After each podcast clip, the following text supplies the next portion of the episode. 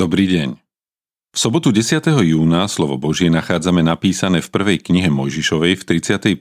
kapitole, v 1. až 7. verši a v 14. až 32.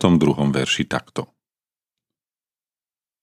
Tu počul Lábánových synov, ako si vraveli. Jákob pobral všetko, čo mal náš otec. A všetko naše bohatstvo získal z toho, čo patrilo nášmu otcovi. A Jakob zbadal na Labánovej tvári, že už nie je k nemu taký ako predtým. Vtedy hospodin riekol Jákobovi. Vráca do krajiny svojich otcov, do svojho rodiska a ja budem s tebou. Na to dal Jákob zavolať Ráchel a Leu na pole ku svojmu stádu a povedal im. Vášmu otcovi vidím na tvári, že nie je voči mne taký, ako býval predtým ale Boh mojich otcov bol so mnou. Sami viete, že som z celej síly slúžil vášmu otcovi. Váš otec ma však oklamal a desať ráz mi zmenil odmenu, ale Boh mu nedovolil ublížiť mi. Potom Ráchel a Lea mu odpovedali. Máme mi ešte podiel a dedictvo v dome svojho otca? Či nás nepokladá za cudzinky? Veď nás predal a aj peniaze za nás úplne strovil. Veď všetko bohatstvo, ktoré Boh odňal nášmu otcovi, patrí nám a našim synom. Teraz teda urob všetko, čo ti Boh povedal. Vtedy sa Jákob pobral, vysadil svojich synov a svoje ženy na ťavy a odviedol všetok svoj statok i všetko, čo mal, čo si nadobudol, totiž svoj vlastný statok, nadobudnutý v Padán Arame, aby sa dostal k svojmu ocovi Izákovi do Kanánu. Lábán odišiel strihať svoje ovce. Zatiaľ Ráchel ukradla teráfim, ktoré patrili jej otcovi. Tak Jákob oklamal sírčana Labána, keďže mu neoznámil, že chce utiecť. A utiekol so všetkým, čo mal. Schopil sa, prebrodil Eufrat a obrátil sa smerom ku Gileáckému pohoriu.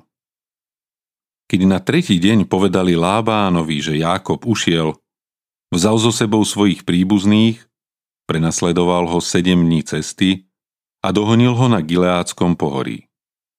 V noci však Boh prišiel vo sne k Lábánovi a riekol mu. Chrán sa akokoľvek dohovárať Jákobovi. Keď Lábán dostihol Jákoba, Jákob si práve rozložil stan na vrchu.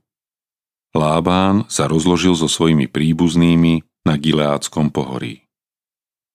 Vtedy Lábán povedal Jákobovi. Čo si to urobil?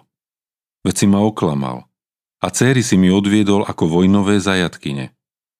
Prečo si mi zatajil, že hodláš újsť? A prečo si ma okradol? Neoznámil si mi to, aby som ťa mohol s radosťou vypraviť so spevmi, s bubnami a harfami. A nedovolil si mi poboskať vnukova céry. To si urobil nerozumne. Mal by som dosť moci urobiť vám zle. Ale minulej noci mi Boh vašich otcov hovoril takto. Chrán sa akokoľvek dohovárať Jákobovi. Ale keď si už na dobro odišiel, lebo si veľmi túžil po otcovskom dome, prečo si ukradol mojich bôžikov? Tu Jákob odpovedal a riekol Lábánovi. Nuž, bál som sa, lebo som si myslel, že by si mi mohol na silu odňať svoje céry. U koho však nájdeš svojich bôžikov, ten nech neostane nažive.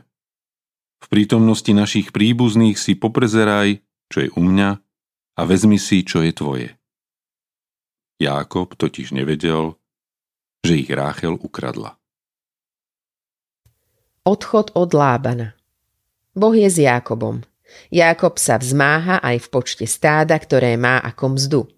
Lábanovi synovia sa začínajú cítiť okradnutí, ani tvár a pohľad Lábana už nie sú priateľské.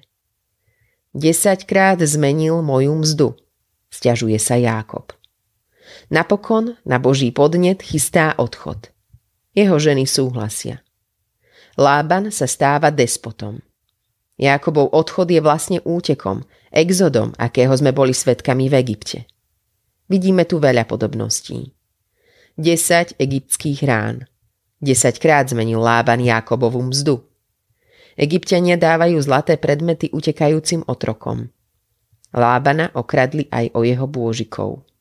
Ako faraónovo vojsko nezmasakrovalo utečencov pred Červeným morom, tak ani teraz, len Božím zásahom, Lában, ktorý dostihol utečencov na hore Gileát, nepoužil meč. Boh k nemu prehovoril vo sne. Daj si pozor. Hovor s Jákobom len v dobrom, nie v zlom. Nie je to prvýkrát, čo Boh prehovoril vo sne a ohrozený na živote bol zachránený. Boh bol s Jákobom je aj s nami. Po všetky dni až do skonania sveta, skrze nášho pána Ježiša Krista. Autorom dnešného zamyslenia je Ján Meňky. Modlíme sa za cirkevný zbor Mýto pod Ďumbierom. thank